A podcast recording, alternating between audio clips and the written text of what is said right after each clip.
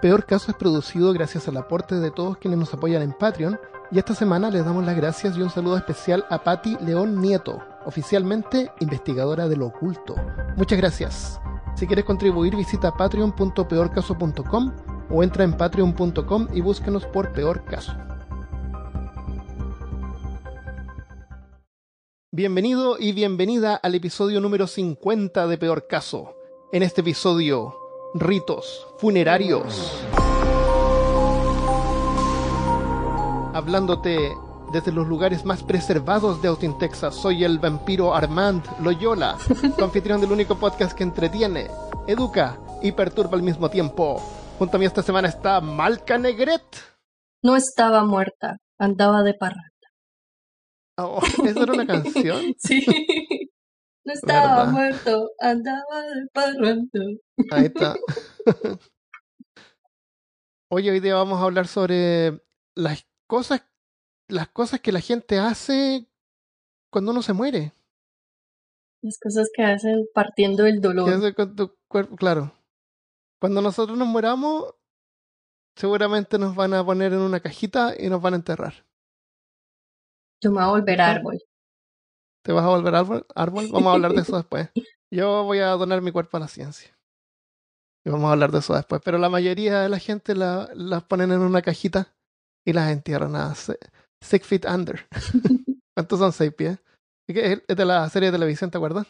¿La viste? Oh, sí, sí, six sí. feet under. Era súper buena. Son dos metros de profundidad. Oh, ok. No sé por qué pensé que era Eh, más profundo que eso. Yo también, dos metros. Sí. Entonces vamos a ver varias, varias ritos y modos y métodos que la gente usa alrededor del mundo. Vamos a partir con el entierro del cielo, o sky burial se llama en inglés, pero entierro del cielo se llama en español. La, la gente del Tíbet, incluyendo mongoles, se adhieren a una forma de budismo llamada Vajrayana. Vajrayana. Ellos creen que la conciencia renace en otro cuerpo y puede ser humano o animal dependiendo de cómo nos comportamos en la vida anterior. Oh, ok. Porque el- cada animal tiene como diferentes... Como un estatus. claro, como, como un estatus, como una casta. Y el ser humano seguramente es el más avanzado. Pero si te portas mal podrías regresar a ser, eh, no sé, un perro. Una Eh, y cucaracha. si te portas bien a lo mejor te, te puedes aproximar más a- a convertirte en un Buda. Mm. El- esto significa que cuando alguien muere, el resto del cuerpo es un envase vacío y no es necesario conservarlo. Así que tienen una forma de disponer el cuerpo que es generosa y natural. Generosa con la naturaleza y natural con la naturaleza. el cuerpo desnudo es ubicado en una colina donde se puede descomponer y servir de alimento a otros animales, principalmente buitres. Tiene una función práctica porque la zona del Tíbet y Kwangai, que es como más al norte, es súper rocoso, entonces cuesta hacer eh, hoyos Oh, y más de claro. dos metros de profundidad. y el, el suelo es duro. Y también se pueden cremar, pero el combustible es caro. Entonces Oh, esta es una forma económica y natural y generosa Claro. donde tu cuerpo, que es un, un envase, solamente sirve de Devolver alimento los para el resto de elementos. los animales. Exactamente. Y da, sí, eh, otorga vida a otros animales. Yo lo encuentro eso genial. Sí, sí. El, siempre me acuerdo de una serie, un documental que había, era sobre una ballena. El, con- eh, veían toda la vida de la ballena y después cuando la ballena se moría, cómo la vida continuaba alrededor del cuerpo de la ballena. Y resulta que la ballena vivía como 10 años, pero una vez que moría, otorgaba vida y refugio para otros animales por 10 años más. Oh, ¿en serio? Wow. partían así comiéndoselo, después quedaban los huesos, los huesos se formaban así como una especie de coral, animales vivían ahí y, y todo, todos Ah. los animales y todas las cosas que pasaban con la ballena una vez muerta. Entonces te hace pensar así como que la muerte es como que cuánto duró la ballena, 10 años o 20 años, cuánta vida, Claro, eh, cuánta vida hubo alrededor de la existencia de esa ballena. claro. Eso. Primero tomó la vida y luego la dio por la misma cantidad Claro. de tiempo. Exacto. Eh, de todos modos, es un acto que los monjes hacen con respeto hacia la conciencia del difunto y la naturaleza, pero puede resultar un poco grotesco de ver para los extranjeros, si uno no está acostumbrado a ver que pongan un cuerpo ahí y que vengan los pájaros a comérselo. Claro, el choque cultural. El entierro puede ser para un solo difunto o varios al mismo tiempo. El, ya sé cómo funciona. Eh, gore alert. el cuerpo es lacerado con un cuchillo, esparciendo algo de la carne alrededor para facilitar a las aves a comérselo como rápido. Los buitres esperan eh, junto a un montón de grupos de monjes y familiares y se llena de buitres que, que se sientan así como si fueran palomitas Llegan al buffet. palomitas de parte de un perro. Claro, tanto saben, ya huelen y llegan y esperan ahí a que les preparen el- los cuerpos. Y, y cuando está listo, cientos de buitres se tiran a comer Oh, y se cubre el área por completo. El cuerpo del difunto y la carne se pierden en un océano de plumas que de a poco se empiezan a volver rojas. Uf. Ni tan rojas, pero sonaba bien. Todo esto al ritmo de cánticos y percusiones de un tambor ceremonial. Oh, wow. Porque lo- los buitres se tiran como buitres, como dicen. Todos a competir y pelean los pedazos de carne. Entonces, por eso es que cortan la- las carnes y como que las tiran alrededor, cosa que no se tengan que pelear tanto en el cuerpo. Claro. Entonces, le sacan, sacan pedazos de piel como para acceder a, a la carne más fácil. eh, cortan lonjas, lo que sea. Sí, yo vi Sin un ningún- video de eso en el que Mm. cortaban los pedazos y de hecho los tiraban al cielo y el buitre volaba y los cogía. Ah, la- Arriba. ya estaban listos los buitres. Sí. Pero ¿viste, ¿viste que mansos se veían los buitres? Sí. Yo creo que también parte de ellos muy inteligente eliminaban la parte más salvaje, lo que tocas decir, en la que ellos se tenían que pelear y simplemente cada uno llega a comer y a irse. Claro, También la claro. familia no tiene nada, no tiene que ver algo tan fuerte. Tan fuerte. El, el buitre es mi animal favorito. ¿Oh, sí? Sí. Tengo un tatuaje de un buitre chileno que se llama Cóndor, que es como el buitre más grande que hay. Pero es como una ave de rapiña. Y una vez Ah. uno me mordió y casi me sacó el dedo. Cuando era chico. Estaba en una jaula y le metí el dedo. Oh, por Dios. Me, me quedó, quedé viendo el hueso. ¿En serio? Sí, casi me lo arranca. Ouch. Eh, bueno, por la tarde ya solo queda un esqueleto y un montón de buitres satisfechos echados alrededor mientras personas, perros, vacas circulan alrededor de la planicie. Oh. En ese video que vimos aparecía un perro, ¿te lo notaste al final del video? No, ¿qué hacía? Había, había un perrito negro. No, no, no se veía que estaba comiendo, pero yo creo que de más que va y se come unos, Unos unos filetitos, pues. claro, unas carnitas, unas fajitas de, de personas, Claro, no hay que desperdiciar nada. claro. Eh, pero hay otro tipo de buitres que también asisten al evento. No sé si viste esa parte. No. Y esos no van por carne. Hay algunos, para algunos, esto no es más que una atracción turística. Y la mayoría son chinos. Se juntan alrededor para tomar fotos sin ningún respeto por la tradición. Oh, wow. Hay un video donde le- les traducen lo que dicen y es como que, ah, toma, ponte ahí, yo te tomo una foto. Si alcanzaste a verlo, mira por allá.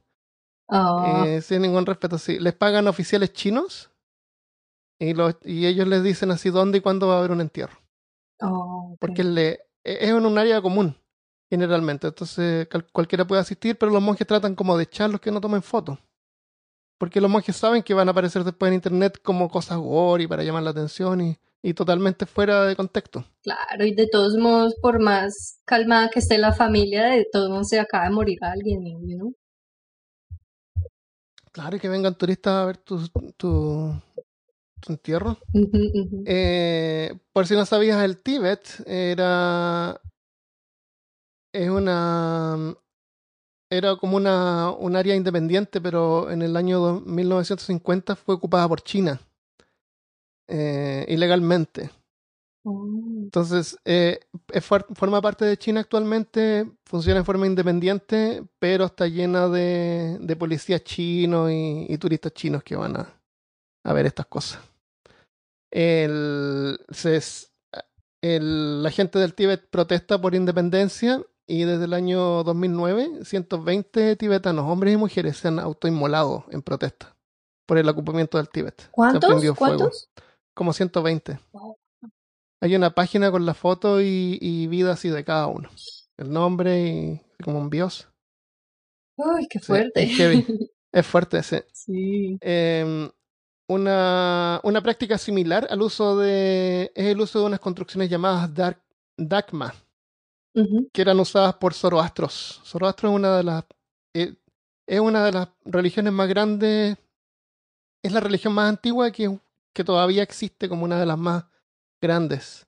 En India, en la parte de Bombay y en Irán, en algunas partes de Irán. El, el, esa religión, por si no has escuchado de ella, como que creen el bien contra el mal y el bien va a prevalecer. Es como súper, es como, o sea, no es tan complicada. Ok, Y es monoteísta también. ok.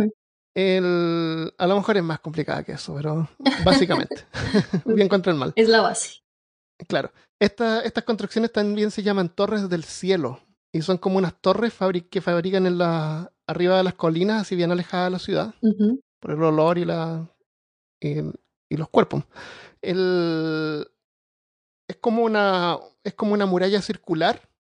Y adentro pueden tirar cuerpos y los buitres van y comen. Y a veces tienen como una especie de terraza circular en el interior. Imagínate como un, un, un circo romano ya que tienen, ¿no es cierto?, el hueco donde pelean al medio y están los asientos a los lados, ¿no es cierto? Sí. Por todo alrededor. Como un coliseo. Ya, eh, claro, como un coliseo. En vez de asientos, imagínate que tiene como unas depresiones, como unas camitas, como unos espacios donde pueden como poner los cuerpos en unos, como unos slots, Oh, ok. como unas depresiones, como si fueran huevos en una caja de huevos, una cosa así, por todo alrededor de la, del asunto. Y los dejan ahí. Entonces van los buitres y está lleno de buitres arriba parados esperando. Y se llena de buitres, se comen los cuerpos y cuando ya van quedando los huesos los tiran al centro Oh, para que se terminen de pudrir y descomponer. ajá, Así que ese, eso debe oler rico. imagínate, claro. imagínate. Y Delicioso. vi algunas fotos que la voy a poner en peorcaso.com y están, realmente se ve que están alejadas y en el medio de la nada, en una colina por ahí. Y, y es una práctica que se usaba hasta hace poco. ¿Y se encontraste Es- porque ya más no o se usa? moderna. ¿Por qué no se usa? Ah, parece que leí en una que en Irán, no, en Bombay fue la última que se usó y no la siguieron usando por falta de mantenimiento. Oh, No sé por qué habrá sido, qué significará eso, pero originalmente me imagino que era como una forma bien económica de, de deshacerse de los cuerpos. claro. Los ponían ahí y te cabían, no sé, pues unos 50, 100 cuerpos en, el, en esa construcción. Sí, quién sabe si la estructura ya nomás. estaba muy vieja y nadie quiso renovar. A lo o- mejor, a lo mejor, claro. Pero ahí están, hay un montón y vamos a dejar fotos ahí para que veas. Y al final, si tú ves las fotos, son bien fuertes, obviamente, eh, pero los huesos que quedan al medio se ven como si como las alitas de pollo cuando te las terminas de comer. Ah. Así se ve. Ok, una montaña de huesitos. Es, Ujú. ya, eso es sobre la, el, el entierro del cielo. Oh, ok. O entierro por buitres. Yo encontré una que es una ceremonia que pasa en- Bali, Indonesia, y se llama Engaben, que significa volver a las cenizas.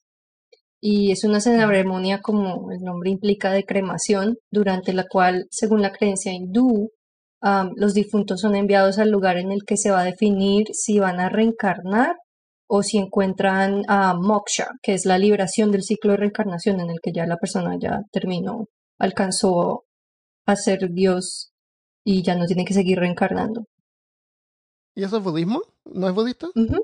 Es, ellos no le Ah. dicen Dios, ellos le dicen Brahman, porque la, Ah, Brahma, sí, sí. la creencia de ellos es que no es que tratas de obtener como entrar al cielo como los cristianos o católicos, sino que tú tienes que ser uno, ser el mismo con Brahman, que es, que es Dios, con Brahman, perdón. Sí. Entonces, am, en la ceremonia se construyen como unos sarcófagos que están hechos de papel y madera y normalmente tienen la figura de un búfalo o una de las estructuras que tienen en sus templos. Y dentro del sarcófago se coloca el difunto y luego se inicia, un, un monje inicia una procesión o una especie de desfile. ¿Es entre procesión y desfile? ¿Tú has visto una procesión antes? Como un desfile. Sí, es que en Colombia yo he visto ambas y la procesión son como más bien los católicos cargando las estatuas y como bien Ah, serios ya, y lleva- llevando. llevando, claro. Ajá, no en cambio el desfile es más de fiesta. Claro, claro. Entonces, esto, esto es más como al estilo desfile porque hay músicos, hay gente que está participando llevando ofrendas. También leí que en las intersecciones de las carreteras, mientras que van hacia el sitio donde ya van a cremar el cuerpo, paran y empiezan a hacer como unas figuras con el cuerpo. Es todo, es todo un rito, un ritual. ¿Ya?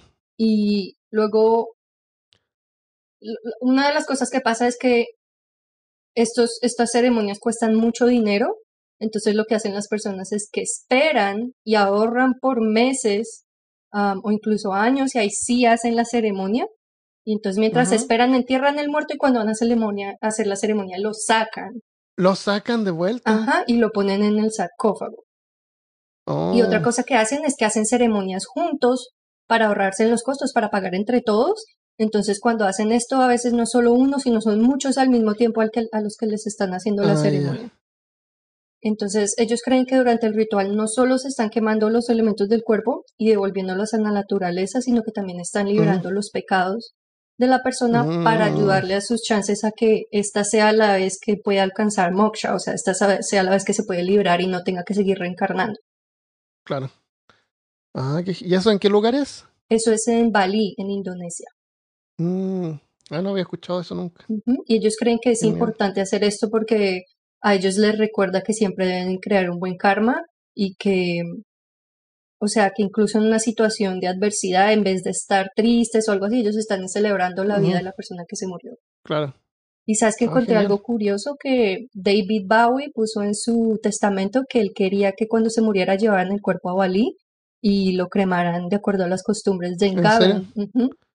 Pero no pasó. No creo, la verdad que mira que busqué y busqué y no encontré, unos decían que no, otros decían que no se sabía porque el artículo era muy viejo, todavía no se sabía sobre. Ah, si hay algún oyente que sepa si si lo hicieron o no, yo quiero saber. claro.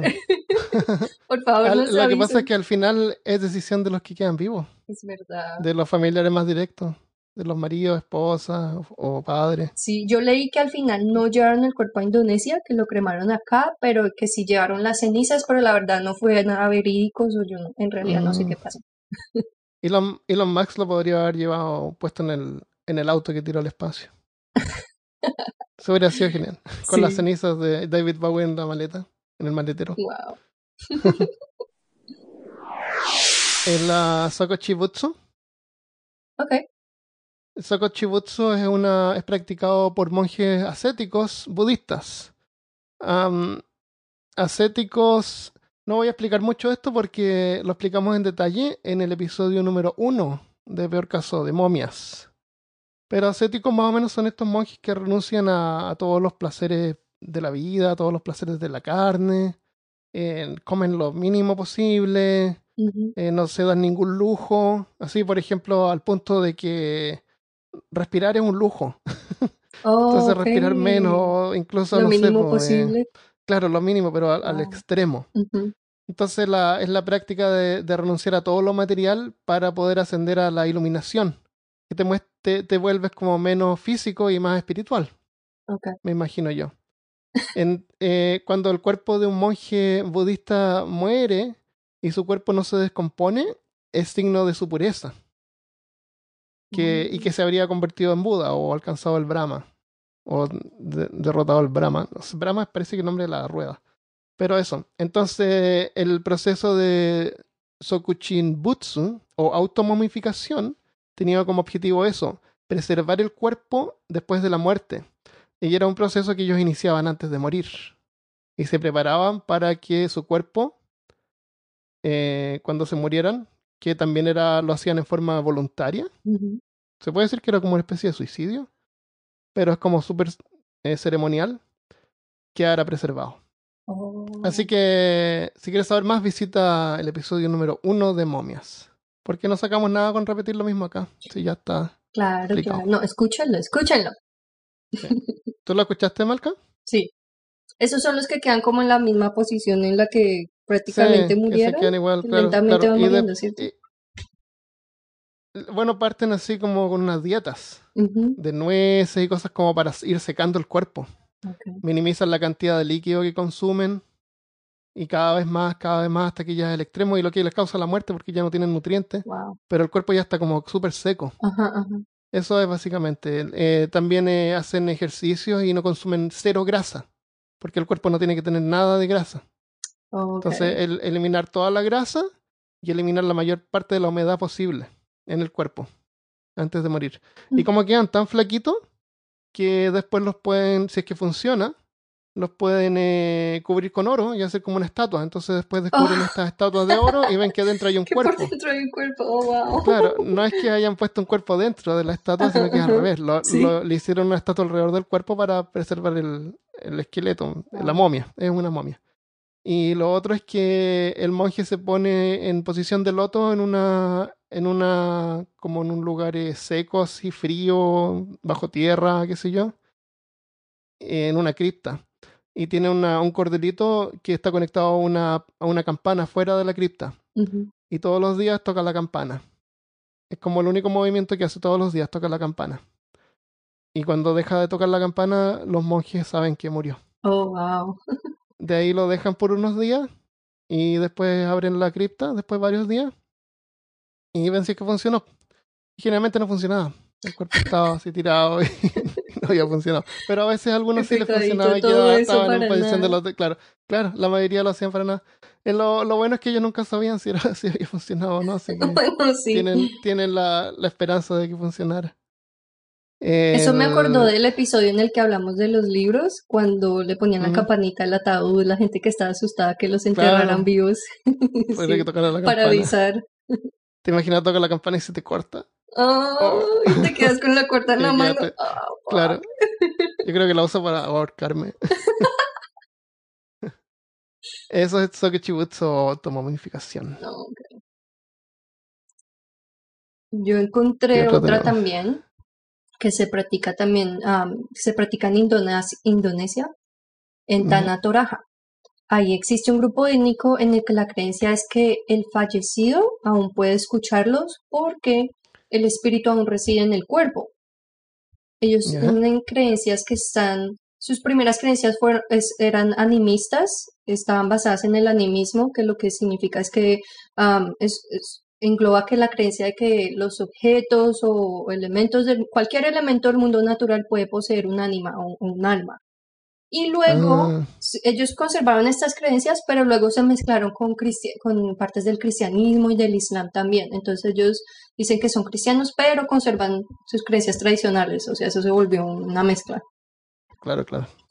Entonces, am, los funerales pueden demorarse de meses a años. Yo mientras estaba investigando vi un caso de una mujer que tiene la mamá en la- ahí en el sitio que la ha tenido por 12 años. Wow. Lo que pasa durante este tiempo es que el cuerpo permanece en una estructura que está construida adyacente a la casa en la que las personas viven, que se llama Tonkonan, y en, en- en lo- en ella está el cuerpo y los familiares lo cuidan como si estuviese enfermo, no como si estuviese Ah, muerto. Y le traen ofrendas de comida, lo limpian todos los días, le cambian la ropa, le hablan. am, los niños hasta están corriendo por la casa y pasan al lado del muerto y lo saludan o le dicen algo, nadie se escandaliza. Es como muy normal para ellos. Y el, el coffin, el ataúd está pretty much la base y simplemente lo tapan con un pedazo de tela. Nunca tiene como una tapa dura, ni está cerrado, ni nada. Y también leí que los familiares que ya no viven cerca vienen y visitan al muerto, o sea, vienen de lejos a visitarlo, o llaman a la familia, ¿qué, qué? ¿Cómo está el abuelo? A preguntar cómo está el muerto. Oh, qué horrible.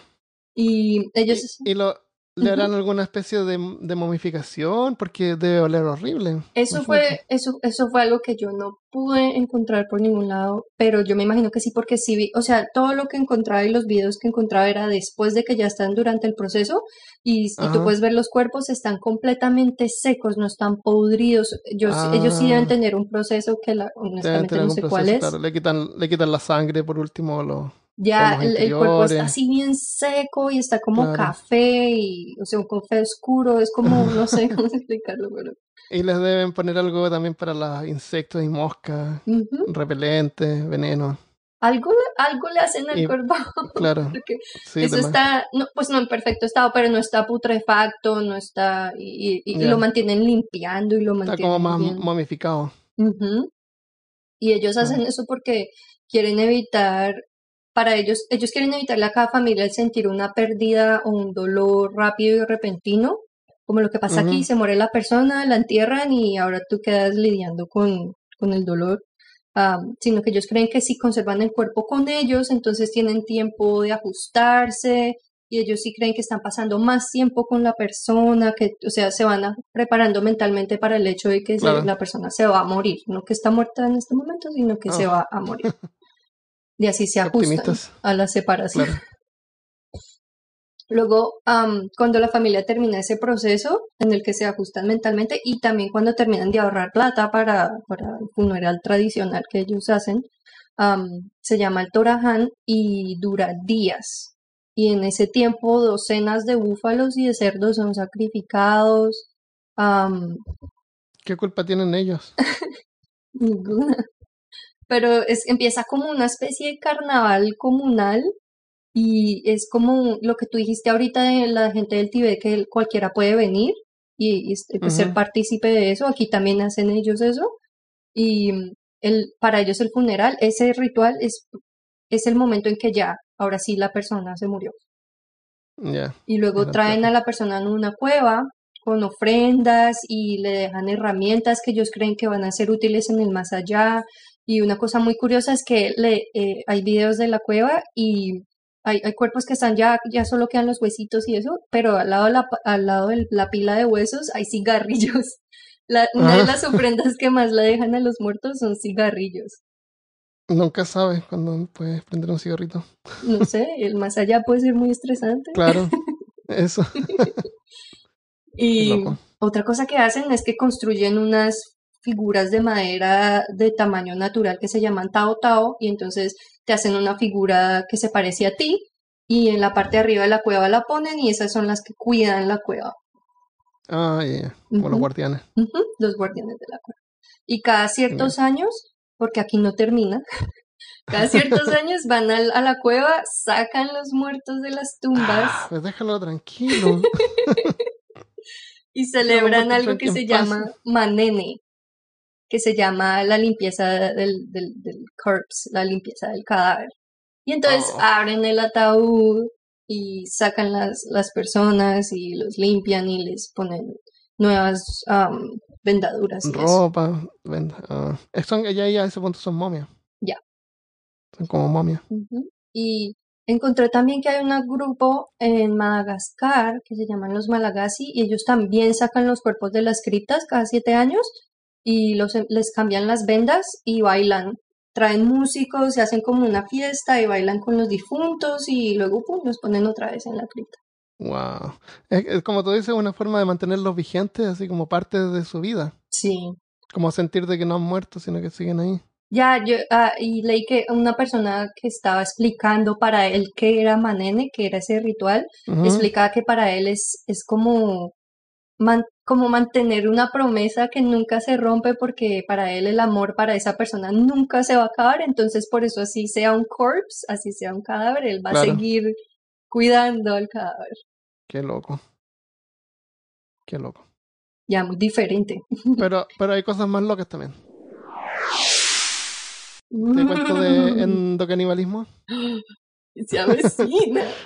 que, pe- que puede ser peor, que tener que limpiar los cuerpos cada siete años. ¿Qué puede ser peor? Comérselos. También llamado canibalismo mortuario. Es una práctica originada en algunas tribus de Papúa Nueva Guinea, Nueva Guinea y también en el Amazonas. Consiste en comerse a los familiares difuntos. Y el objetivo es consumir algún aspecto como, como esotérico del difunto, así como su sabiduría, Oh, una, alguna característica las habilidades. que tenía, que tenía, claro, sus habilidades, robarle las habilidades. Suben tus tenía. puntos de dexterity, Claro, le robaba stamina. los puntos de rol. Totalmente. así descaradamente. En la, entre la tribu de, en Nueva Guinea, los familiares consumen partes del cuerpo. No, no encontré la lista completa, pero encontré algunos ejemplos. Consumen partes del cuerpo de acuerdo con el parentesco y el género. Por ejemplo, Oh. mujeres comen el cerebro de los hermanos. Una cuñada que que una cuñada com- puede comerse las manos del hermano de su marido. Oh, ok. Hay como un enredo así raro. Tiene como una lista de quién se puede comer qué. Claro, claro, la- tienes una preferencia según tu, tu relación con el muerto, la, la parte que te toca. No quiero saber a quién le tocan algunas Que le partes. toca a la esposa. Claro. En la... Eh, ¿Y cómo crees que los preparan? Oh, Dios. Porque no, no sé, no empiezan a comérselo como buitres. Somos personas, por favor. Son personas humanas, civilizados. Claro, claro. ¿Cómo me Un poco más civilizado que, claro, poco más civilizado que los buitres. Llaman a, llaman a Gordon Ramsay y él les prepara un plato ahí. Claro. La preparación. El cuerpo es enterrado por varios días y una vez que está infectado de gusanos es exhumado y desmembrado en porciones que se sirven con los gusanos como acompañamiento. Dios. No sé si será esto verdad o no. proteína. La encontré en una página que tenía una referencia a la página original y esa página original ya no existía. Ah, Así que no sé si será verdad o no, pero es la única parte donde encontré la preparación oh, wow. en, en detalle. Eh, aparte de parecer eh, éticamente grotesco, es médicamente peligroso porque puede causar kuru. ¿Qué es curo? El kuru, que lo hablamos también un poco en el episodio 7 de zombies, si quieres saber más. Oh. Kuru, pero no lo hablamos tanto. Kuru es una enfermedad incurable que causa cambios en el cerebro y el sistema nervioso. El, causa como una especie de degeneración del cerebro. Y se contagia al comer carne de cerebro que se ha vuelto tóxico. Cuando uno se muere, hay algunas proteínas en el cerebro que se llaman prion, que se vuelven tóxicas. Oh, wow. Y eso si alguien se las come, le causa esta infección. Oh, El, el, ah, el kuru puede incubar por varios años. Por varios años, entonces no, no sabes ¿Antes si de no. manifestarse? Claro, claro. ¡Qué miedo! Y cuando eso! se, cuando se manifiesta, es, es como el mal de la vaca loca, pero para humanos. Y esto mismo es lo que le pasa a las vacas cuando les da ese mal de, de vaca loca. Cuando se manifiesta los síntomas en el, en el cuerpo, eh, ocurre en forma de temblores. Y pérdida del control, pérdida de memoria, eh, demencia, pérdida de coordinación. Y deja a la persona con una apariencia como de zombie. Por eso Kuro estaba relacionado con zombie. Oh, Eh, entonces, más que nada, están tiradas y como que se tiritan así todo el rato, están agitadas y la gente como que las trata de, de afirmar y siguen así como con temblores todo el rato, todo el rato. El- las víctimas más afortunadas mueren después de unos seis meses. Ah. Y los con menos suerte pueden sobrevivir así en esas condiciones por hasta dos años. Uy, no. Es horrible. Eso es El- mucho tiempo. Y la y familia. Claro. Y frecuentemente la muerte se produce por neumonía porque pierden, pierden la los reflejos para toser. Oh, Entonces, se si se enferman así, no líquido. pueden toser. Claro, se llenan los pulmones líquidos, se, Uf, se infecta y mueren de neumonía. El, hay una enfermedad llamada Creutzfeldt-Jakob que tiene síntomas similares. Ese es el curo. Así que nunca comer. Si es que tienes que, que, que hacer canibalismo, porque no sé, pues chocaste en un avión en el medio de la montaña o te perdiste lo único que hay para comer, nunca hay que comerse el cerebro. Bueno Ni saber. nada, sí, nada alrededor del cerebro, sí. Mira que ya que hablas de la gente de Papua en Nueva Guinea, yo encontré una tribu de ahí mismo que son los Dani y en, en- en- bueno, ciertas culturas creen que el dolor físico es parte fundamental del proceso del duelo también. Y esta tribu ah, lo que lo que hacen leí ma- que mayormente eran las mujeres o lo que hacían porque esa esa costumbre ya la prohibieron aunque en varias partes leí que todavía se ven en algunos casos aunque son aislados. Más helado. Pero que más que todo lo hacen las mujeres y lo que pasa es que durante la ceremonia del funeral se amarran la punta de los dedos con una cuerda bien apretada, como por 30 minutos, para que se duerma el tejido y ya no sientan nada y luego cogen un hacha y se cortan la punta del dedo. Que yo no creo que ¿Por no sientan qué? nada, yo creo que ayudará a dormir un poquito, pero Dios mío. Sí. Entonces, cortan la punta del dedo, luego lo cauterizan para evitar que se sangre la persona y luego cogen el pedacito y lo secan y, y a veces o lo queman o lo guardan y, y ese es su proceso de duelo. Qué se- horrible y- la idea. Qué mala Ya, idea. terrible. Y ah, me imagino que para esas personas el, el dolor era tan fuerte que preferían tener un dolor igualmente físico que les Ah, ayudara como a balancear el, claro. em- el dolor emocional, pero pues si, si les interesa y buscan la gente de Dani, Ajá. puedes ver fotos en las que Ya. ves las, las personas están mostrando las manos y tienen mutilada casi casi que toda la última falange del dedo. Y cada vez que muere alguien tienes que cortarte un pedazo más.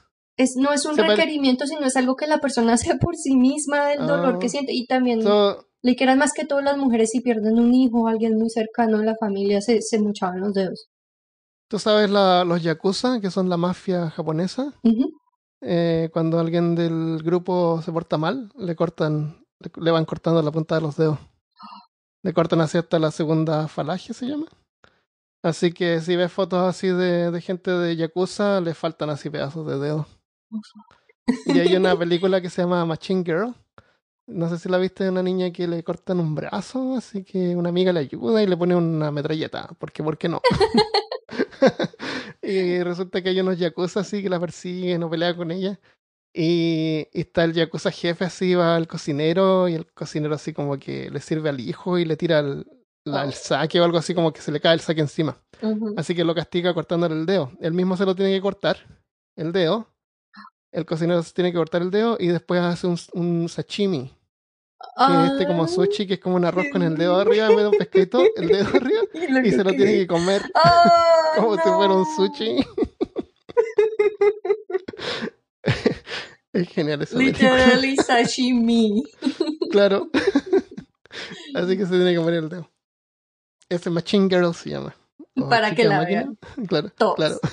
El requisito ahora. Eso, sí. Ahora, una de las opciones que tenemos en este momento en el presente, desde que contemos con los recursos, eh, tenemos el Space Burial o el entierro en el espacio, que consiste en enviar tus cenizas al espacio. Am, tienes opciones de ponerla en una nave que salga y se queme mientras que está retornando a la atmósfera, o una que vaya y vuelva. Ah, Normalmente no hacen todas tus cenizas, sino solo un poquito. También hay misiones para enviar tus cenizas a la luna o para enviar tus cenizas al espacio exterior. Ya hay una empresa que ese es su negocio. Sí, hay ¿Qué varias. te le pagas a ella? Oh, wow. Y tú pagas hartísima plata por eso. Me imagino. Eh, también tenemos ahorita, hay opciones en las que tú puedes ah, convertirte en un árbol. Entonces, Oye, te- pero, dime. espérate, eso de tirarte al espacio en forma de ceniza, yo lo encontraría más atractivo si tu ADN pudiera ser enviado al espacio. ¿Cierto? Alguna, alguna forma de, no sé, en una cápsula que pudiera contener alguna parte de tu cuerpo que sea capaz de contener el ADN por varios años, así, por cientos de Aunque años, eso también me haría como un poquito de terror a mí porque tú nunca sabes quién va a recogerlo. Claro, pero siempre está la, la esperanza de que a lo mejor alguien te rehace. Aunque no vas a ser tú misma, va a ser alguien más con tus mismas memorias. Bien creepy, pero, pero eso de enviar cenizas es como soplarlas al viento. Ya eso es gastar plata y más bien sí, mándemela a mí, por favor. No, tírame el ADN. el ADN. Ya, disculpa. No, tranqui. Y otras, otras opciones que tenemos es, como decía, convertirnos en árbol. Y para eso tienes dos opciones, o te creman y te ponen como en una especie de vaso con semillas y te entierran y luego las semillas Ajá. crecen. O, Ah, se alimentan de las, de las cenizas. sí, exacto, sí, sí. De lo poco mucho que hay ahí, porque es como, un, como, como Claro. cuando entierras un frijol en algodón y eso es un cup, Sí. una- un vasito así bien parecido. Y también existe una cosa que se llama cápsula mundi, que es una especie de cápsula biodegradable del tamaño del cuerpo en posición fetal y cogen un árbol que ya está más o menos grande, todavía está por ahí de uno o dos años máximo, y en la base, en la raíz del árbol va la cápsula y eso es enterrado. Y entonces dicen, yo no sé si eso es verdad o no, que el árbol se alimenta además de los nutrientes, o sea que el cuerpo libera los, los nutrientes al suelo y el árbol se alimenta de, de todo lo que hay alrededor del suelo y lo que absorbe el suelo Mm. y todo eso.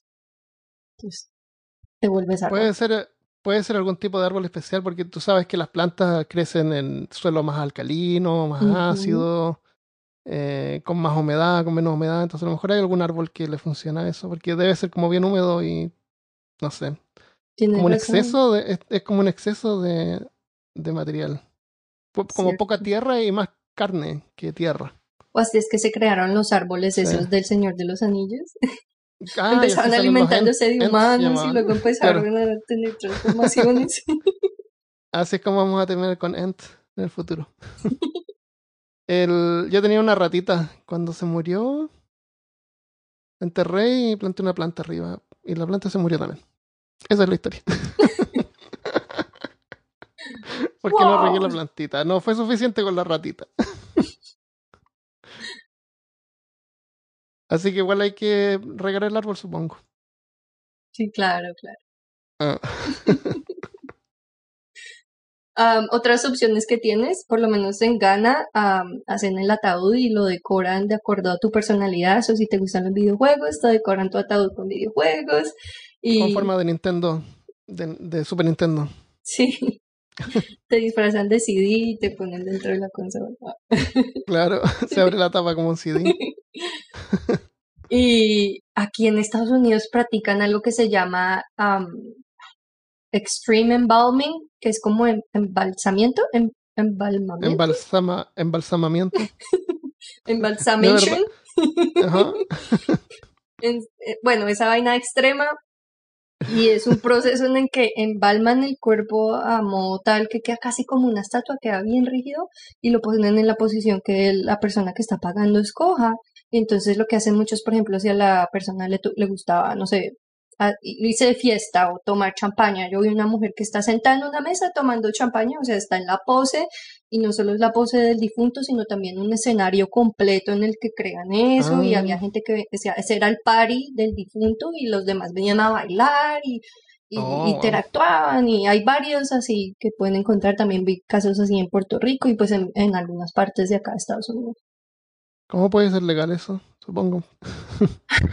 También me dijiste de que los ponían en una moto, por ejemplo, si les gustaba andar en moto. Sí, había uno en una moto, había otro disfrazado de, de Green Lantern, de la linterna verde. ah, De verdad. Había otro que leí que me pareció un poquito chistoso y es que explicaban que el muchacho vivía con la mamá en Puerto Rico y ella nunca lo dejaba sentarse en tal silla si él no cogía un pedazo de plástico y lo ponía encima y esa fue como la pelea de él y la mamá toda la vida y Ajá. cuando él se murió la mamá lo puso en la silla sin ningún Sin plástico, ni nada. Ah. Por fin se podía sentar. Por fin, ya, Qué solo loco. tenía que estar muerto. Hay, hay como dos variantes así. Una en que la gente celebra eso y no se pone triste. Y otra que se ponen totalmente tristes. Que Sí, tratan es de evitar la tristeza con dolor o, o manteniéndolos con ellos, como negando, negando la muerte. Decir, al final igual nos vamos a morir. Y tratamos de negarlo y no hablamos de la muerte, ignoramos como si fuéramos a vivir para siempre. Sí, Todos nos sí. morimos, es parte de la vida. Y cuando nos moramos, personalmente creo que vamos a quedar igual como estábamos antes de nacer. Por la, por la, mayor, por la mayor parte del tiempo no hemos existido. Y por la mayor parte del tiempo no vamos a existir. Ya, exacto. Hay que aprovechar el tiempo que tenemos aquí en la, en la Tierra. Sí, a mí me gustó leer todo esto que como tú dices, hay dos extremos, pero también hay gente en el medio, hay gente que como que Sí, lo sí. acepta, hay gente Claro. que se dedica como a celebrar cuando está la persona en vida y hay otros que se dedican a lamentarse de que en el resto del tiempo no lo van a ver más. Sí, Para mí es como una programación mental porque estamos Sí. tan, por ejemplo, en nuestra cultura estamos tan programados a que se muere alguien y si, por ejemplo, ay, ¿sabes qué leí? De gente que contrata extraños para que vengan a su funeral a llorar, porque Ah, entre es más gente haya también, sí. llorando, Las lloronas se llaman, sí. entre más gente Eso haya llorando, mejor eras. Like? Ah, claro, para que claro la gente vea así que, Ajá, uy, que lo, querían sentían, sí. harto, mire Eso, esa eso, gente eso es parte de la cultura como española, es antiguo. Y claro, la ponen a las lloronas, que son unas mujeres que van de negro y lo que hacen es llorar ahí todo el rato. Sí. Qué loco. Es como, Pero es sí, extraño, pero en- es- no es parte de nuestra realidad. En nuestra cultura está eso, de que cuánta gente va a acceder a tu funeral es, es como tu estatus social que alcanzaste o importancia entre la sociedad. Yeah. Sí, es bien creepy. Yo quisiera que nadie se molestara cuando me muriera. Porque no me, voy a- no me va a importar, porque voy a estar muerto. right. Así que cualquier lágrima es perdida. Eh, bueno, no sé. La gente puede sentirse como quieran.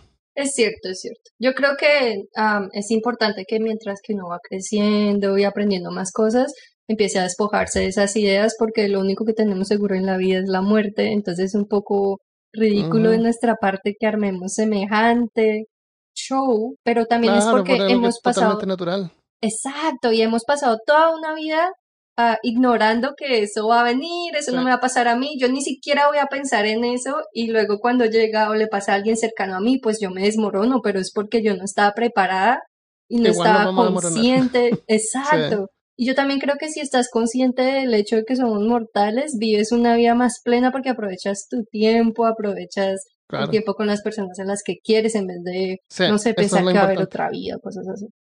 ¿Sabes que hay, hay unas monedas que tú puedes comprar en internet eh, que dicen momento mori? Ujú, Que, que es el momento de morir para que tú te acuerdes que tu- de tu mortalidad.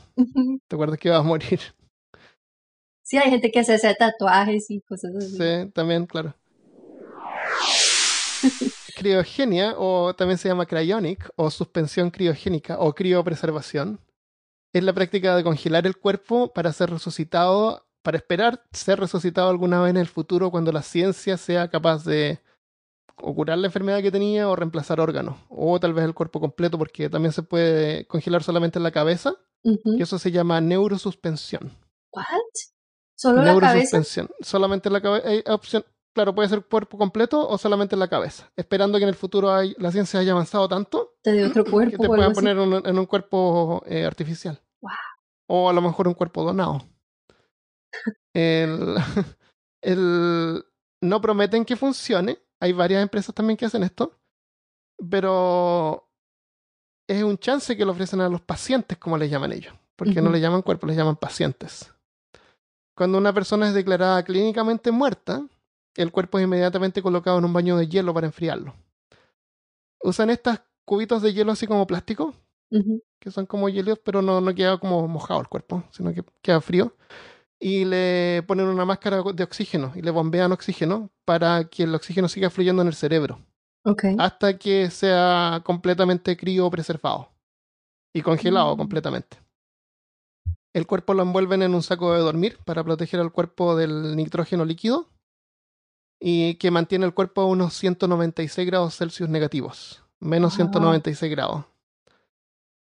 La- el lugar donde están se llama Bahía de Cuidado de Pacientes. Ok.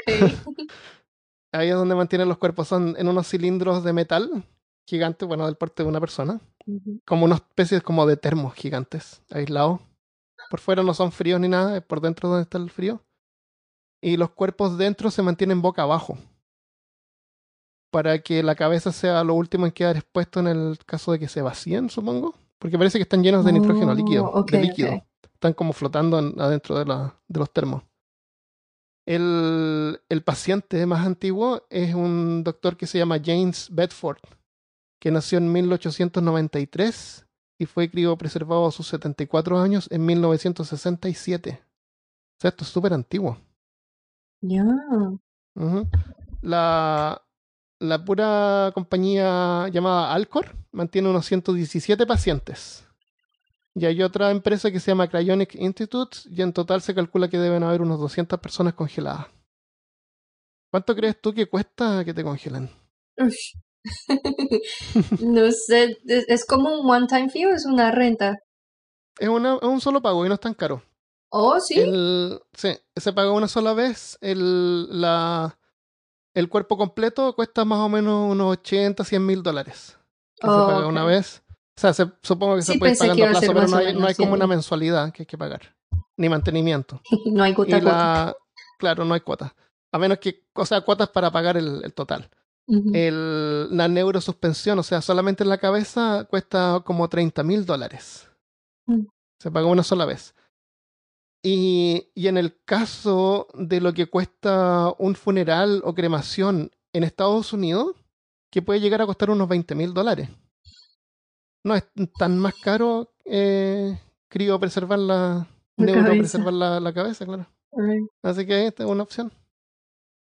Es Ay, no sé, a mí eso me da como medio un culillo porque tener la pura cabeza. no sabes y después que- te, y para qué después te, te, te resucitan y no tienes cuerpo. te conectan hacia máquinas que te mantienen viva. Y era una especie de Robocop. te ponen a hacer algo que no quieras, te ponen en un museo. Claro, o, o después terminas como la gente de Futurama. De los años 2000. o en un closet, sí, como. Claro. En Futurama estaban las cabezas en unos frascos vivas, ¿te acuerdas? Ya. claro, una cosa así. Así que si quieres saber más, visita cryonics.org. Y si visitas cryonics.org slash peor caso, eh, puedes tener un 10% de descuento en el... No, mentira. Entra el código peor caso. Claro, el código peor caso descuento. Por tu cabeza. Mira, mi, mi favorito es o, eso del Sky Burial. Me gusta así la idea de que los otros animales me coman. Sí. Que al menos alguna vez mi vida sea útil para alguien. o donar el cuerpo a la ciencia para que también sea útil para alguien. Claro. Sí, a mí también me gusta mucho la idea de volver, de que vuelva todos los elementos de la naturaleza a la Tierra. Eso, claro. Y no, no encerrado en una cajita. Sí, mira que, bueno, no voy a, profundizar en eso, pero y además de que las costumbres en este momento o la manera en la que eso está siendo manejado es terrible. La manera en que están manejando las casas funerarias, el negocio ah, de los entierros de nuestra cultura son terribles. Es un abuso. Y se aprovechan de que la gente está dolida y la hacen sentir culpable, así como que tenemos este, cosas este innecesarias. que es el más barato, pero no se va, y depende cuánto usted quería la persona. Tenemos este otro que, es más lujoso, más Claro. Es como una ciencia de manipulación horrible. Y, te, y te ofrecen obviamente créditos, así que te quedas ahí con la deuda para todo el resto de la vida. Ya, es, terrible. Sí, es horrible, sí. Y sabes tú que en, para la gente que nos está escuchando en Chile, eh, hay una empresa que se llama El Hogar de Cristo, que supuestamente una, es una, como una rama de la Iglesia Católica, que se llama Hogar de Cristo, y ellos tienen albergues para, originalmente sí tenían como albergues para gente sin hogar, eh, hacían así, eh, daban alimentos, como que ayudaban a la gente. Obras caritativas, caritativas. No, es una marca. Y resulta que hay, hay una funeraria del hogar de Cristo, donde tú vas y crees tú que todo ese dinero va a la institución, ¿no es cierto? Ajá. No, es la marca, que ellos usan Hogar de Cristo, pero no tiene nada que ver con la institución y todo esto es con fines de ah. lucro. No es sin fines de lucro. Es como que la gente lo mm. prefiere porque al menos sienten que ya va a regresar así como, como claro, que, además están ayudando. Eh, claro, estás ayudando. No, no estás ayudando. Qué mal eso. Sí, sí, horrible. Sí, con respecto a eso, yo leí que incluso te venden cosas que van a ser Venden, por ejemplo, te dicen, mire, le vamos a poner un sello alrededor al ataúd para que no se le entren los bichos y se coman al muerto, porque usted quiere obviamente cuidarlo, bla, bla, bla. Y mentiras que eso crea es como una olla a presión en el cadáver, porque ah, cuando la persona se muere empieza a librar gases y eso, y que eso termina siendo súper gory, súper horrible. Y encima le cobraron a la persona extra para que eso pasara, pero obviamente no le dicen que eso es lo que va a pasar seguramente vimos el mismo documental que le cobraban así como y, la persona preguntaba ¿qué es lo que es esto? No, esto es que lo transportan así del lugar donde están viéndolo a la parte donde lo creman. Y salían afuera a mirar y era así como 10 pasos. Sí. y, era un cargo altísimo. Claro, era un cargo así mil dólares más por el por la, llevarlo. La transportación. Sí, es un abuso, totalmente descarado el abuso. Hay gente, hay gente que... y la gente cree que es la única opción, pero no, hay otra opción que tú puedes bueno, por lo menos en algunos países. Ya, en varios países lo que tú puedes hacer es escoger donar tu cuerpo cuando te mueres. Entonces hay varias opciones que tienes. Una de las opciones que tienes y que si tú autorizas eso es lo primero que pasa, es que si autorizaste para donar órganos, huesos, ligamentos, válvulas cardíacas o tus córneas, es lo primero que le hacen al cuerpo, es traer todos los órganos que vayan a ser útiles para hacer un trasplante y salvar vidas con eso. Y leí, ah, no me acuerdo la cifra exacta, pero muchas personas mueren esperando una donación de órganos. Y muchas personas son enterradas con órganos útiles que hubieran podido salvar vidas. otras opciones que pasan también es que puedes donar tu cuerpo a la ciencia y entonces el cuerpo es enviado a una universidad y ahí pueden ser, hay, hay muchos usos, pueden ser disecados por estudiantes, hay doctores que entrenan en, en los difuntos nuevas técnicas o procesos que estén saliendo para cometer, si van a cometer un error primero, hacerlo en el difunto. También am, existe una opción en la que puedes donar tu cuerpo. Es una universidad, no sé si habrá más, pero una sola la puedes donar ahí y tú puedes escoger específicamente que tú quieres ser un crash test cadáver, que es como Oh, un, como un- una prueba de choque eso, un cadáver de prueba Que de te- choque. Y, para ver cómo queda después de un choque. ajá, para que O sea, ellos si puedan no- estudiar si el no impacto de un si choque no en tu moriste cuerpo. en un choque, puedes igual optar a desaparecer en un choque. Para los junkies de la adrenalina. Claro. Claro, Es la idea, es el ven- ven el romanticismo. efecto, huesos donde se quiebran, qué sé yo, cosas así. ¿Mm? Para hacer los vehículos más seguros. Exacto. Y existen también otros programas en la que, no quería decir esa palabra, pero descuartizan la persona y envían la cada La parte a un instituto diferente. Exacto. Y sí, y, hay institutos que, por ejemplo, necesitan una mano, un pie, ah, tú sabes que también los preservan para que los vean los estudiantes o con muchos fines también puedes hacer eso. Lo único es que en algunos de esos casos no tienes control. Esto tiene que ser una persona que quiere donar su cuerpo para ayudar, pero no se va a poner a controlar, no, solamente el pie o, o mande la mano solo Ah, para claro, allí. claro. Hay, ellos disponen como sea, como, como sea como necesario, exacto. Claro. Y mm, hay otras opciones en las que tu cuerpo es donado para ser plastificado, como esas exhibiciones. ¿Te has visto ese museo de un man que Sí, plastificó plas- cuerpos? Plastinación se llama, sí. Eso. Y los pone en exhibición o para tener todos los tejidos ah, removidos y que, y que sea usado es el esqueleto, como en museos o Mm. clases. Am, otra de las maneras de contribuir después de tu muerte es enviar el cuerpo a una granja de cuerpos, en la cual los cuerpos son dejados en un, e- es como un lote grandísimo, un terreno grande, y los cuerpos son dejados a la intemperie en diferentes condiciones y así eh, los científicos pueden estudiar el proceso de descomposición y tener una mejor idea de cuánto tiempo lleva al cuerpo en descomponer y qué factores influyen, ya sea para hacerlo más despacio o más rápido. Claro, y eso ayuda después cuando encuentran a alguien que murió, pueden saber cuánto tiempo lleva el cuerpo tirado, cuándo murió, en qué momento murió, y poder Exacto. contar su historia hacia, atrás. Es gracias a esas granjas de cuerpos porque ellos son Sí. los que proveen esa, ese data. Claro. Y en la mayoría de estos casos, la entidad en la que, a la que tú le donas el cuerpo cubre los gastos de transportación del cuerpo hacia donde vaya Ah, a ir y también si sobra algo del cuerpo, entonces ellos cubren los gastos de la cremación y hay unos, por ejemplo, ah, se me olvidó ya cuál era, creo que es el de los, am, el que parten el cuerpo y lo envían a diferentes partes. Mm. Si llega a sobrar algo, no te lo devuelven. Ellos simplemente se Ah. encargan de disponer, de dispose of that, como de Yo vi uno que siempre mandaban restos eh, cremados, así como en una vasija o algo así como para los familiares. Sí, Era- o sea, sí, Estaba asegurado de que mandar, a lo mejor no todo, el cuerpo un poquito tal vez. Exacto. Es que yo también leí que si te interesa donar tu cuerpo, am, contactes a quien, como que a la persona, si te importa, ¿no? Si te importa.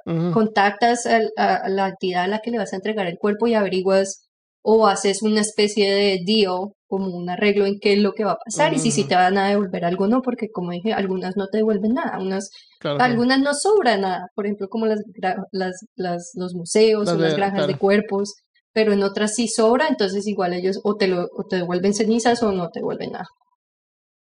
Y el- resulta que cuando uno muere, entonces el familiar más cercano puede llamar por teléfono e inmediatamente van y te recolectan una vez Ujú. que te hayan declarado muerto. Ya, especialmente si eres un, don- un donante de órganos. Y tu marido hizo eso, ¿verdad? Sí, sí, mi esposo Y- hizo eso. ¿Y a ti te parece bien eso? ¿Te gusta esa idea? Ah, sí, o sea, primero que todo, pues es su cuerpo y yo siempre soy un- una... Mi creencia es muy fuerte que cada quien tiene el derecho a ser un individuo, o yo lo dejo que él haga lo que quiera. ¿Y, y y cuál es- y tú- y- pero tú no lo harías para ti misma. En mi visión personal, en este preciso momento de mi vida, sí tengo un conflicto en que, que lo quiero hacer. Por ejemplo, la parte de donar mis órganos y los tejidos y todo eso, eso sí me gustaría mucho hacerlo, porque pues uno ya se murió, ya no necesita nada, pues que lo use otra persona. Claro. En la parte del research, que vaya el cuerpo a las universidades y todo eso, no sé, no sé. Porque está, porque está la familia, porque está tu familia. Exacto. sinceramente tú lo haces por tu familia. Tú quieres que tu madre a lo mejor tenga, o, o quien te preceda, tu hijo, por ejemplo, en el futuro, Exacto, yo creo que también pueda tener un, un- a lo mejor a lo mejor tú piensas como que es más preferencia de él o de tus familiares. Ya, o yo pienso si, si en mi caso, y para cualquiera que esté todavía como en dudas como yo, puede uno, por ejemplo, yo podría esperar a que mi hijo sea mucho más viejo, porque mi hijo tiene tres años apenas, y claro. hablar con él, oye, ¿a ti qué te parece? ¿Tú estás bien con esto? Es, o sea, esto es lo que yo quisiera hacer, pero últimamente, pues tú eres el que va a tener, hopefully, que lidiar con eso. y que. Sí. Y va a ser una conversación heavy, pesadita. Sí, Ah, pero mira, pues un es lo que hablamos antes de que me parece importante que esté, que sea consciente y que es algo natural. claro, sí, y que sea-. Si llega a pasar algo malo, sea como tu reacción, que tú estabas centrado, ¿sí? Estás con los pies en la tierra. Claro. Así es. Hay un caso, pero no tengo los detalles bien, pero era una especie de célula de alguna parte del cuerpo Que para experimentos la- las tratan como de reproducir, entonces las ponen como en unos platos, les ponen comida y las células como que se reproducen, ¿no es cierto? Y como que Oh, van creciendo y pueden hacer experimentos con eso. Bueno, resulta que este tipo de células en particular costaba un montón que se reprodujeran y vivieran, se morían. Ah, Pero una vez, una mujer que, la, que donó el cuerpo, las células de esta mujer resulta que eh, sobreviven y se siguen generando, no se mueren. Entonces esas células de esta mujer fueron repartidas a laboratorios en todo el país y en todo como el mundo, así como que está repartido. Y tiene nombre. Y creo que el nombre de la mujer, como le dicen a este tipo, a estas células. Son oh, como wow. células que usan para experimentar y, y como estas células las van, las hacen crecer y se van duplicando, Ajá. eh, su material genético está ahí y sigue viviendo hasta el día de hoy. Y esto pasó, no sé, pues, hace 30 años atrás, que ella murió. Entonces resulta que, pero te, claro, no tengo la historia bien clara, pero es súper interesante. Ojalá me hubiera acordado antes para investigarla mejor. Ajá. ajá. Pero resulta que la hija descubrió que su, las células de su madre estaban eh, siendo usadas por todas partes. Y trató de sacarles plata. Trató de hacer que les Ah. pagaran y que como que era un abuso, que lo hacían sin su permiso y que como que no quería que le siguieran usando y que si lo siguen usando como que deberían pagarle. Ujú. Como que trataba de aprovecharse de eso, sí. Oh, Qué horrible, lo encontré horrible eso. sí. Eh, así que había, no sé si hay o hubo un juicio de ella tratando de sacar eh, provecho de eso, porque eran las células de su madre y todo eso. Ah, qué No sé, no sé en qué condiciones, a lo mejor no fue una donación voluntaria, a lo mejor resulta que tomaron esta muestra sin permiso, a lo mejor, no sé. Pero, pero esas células han servido, han servido un montón a la, a la humanidad en general. Sí. Y hay otro caso de una, de una mujer que donó el cuerpo de su hija. Su hija chica murió y ella donó el cuerpo. Y, y por alguna razón, después de un tiempo, ella como que pensó así que lo que había pasado con el cuerpo. Y llamó por teléfono. Así como varios años después. Y, y le contaron porque varias de sus células todavía estaban siendo usadas. Porque las células las van, las van, como te digo, las alimentan y van, va- el tejido se mantiene. Los mantienen, sí. Claro. Entonces, al final que ella la invitaron al laboratorio, donde las tenían y hacían experimentos y medicinas o vacunas o lo que sea, y resulta que tenían una foto de la hija en la pared, así como en un lugar de honor. Tenían la Ajá. foto de las personas que usaban, o sea, para, para ellos, científicos, que siempre la gente lo, lo, lo muestra así como, como frío y que no les importa. Para ellos era un honor, era como una, era súper importante que esta persona había donado su cuerpo y era el, el cuerpo de esta persona la que estaban usando para los experimentos, así que los hacían con respeto. Eso yo lo encontré genial. Sí, sí. Sí. Es Así verdad. que yo, yo, creo también que encontré una, artículos sobre eso. Ujú. Y no solamente los científicos, pero por ejemplo los estudiantes de medicina y todo eso que También. trataban con respeto y, y gratitud de que tuvieran la oportunidad de experimentar o de aprender de ese cuerpo. Estamos acostumbrados a ver películas donde los tratan así mal.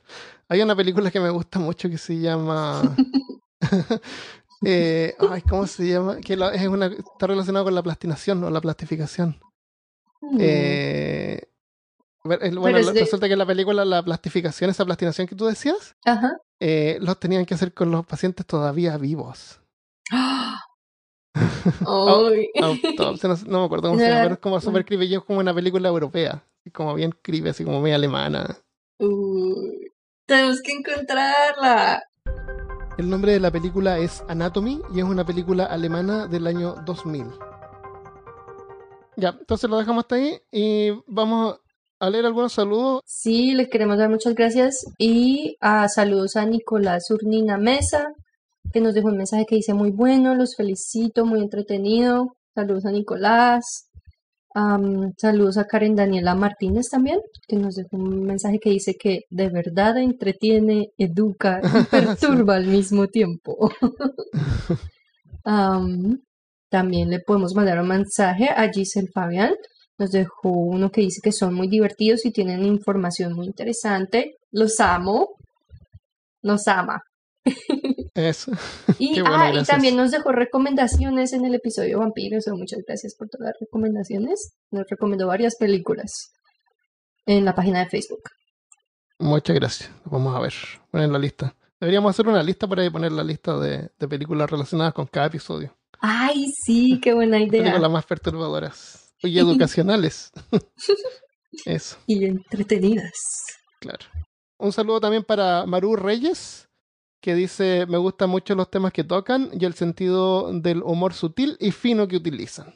Mira, por fin ahí tenemos una persona así con, con gustos refinados. Muchas gracias, Maru. También nos dejó una, una revisión en, en Facebook. Muchas gracias. Gracias. Muchas gracias por escuchar entonces y nos vemos la próxima semana. Adiós. Bye.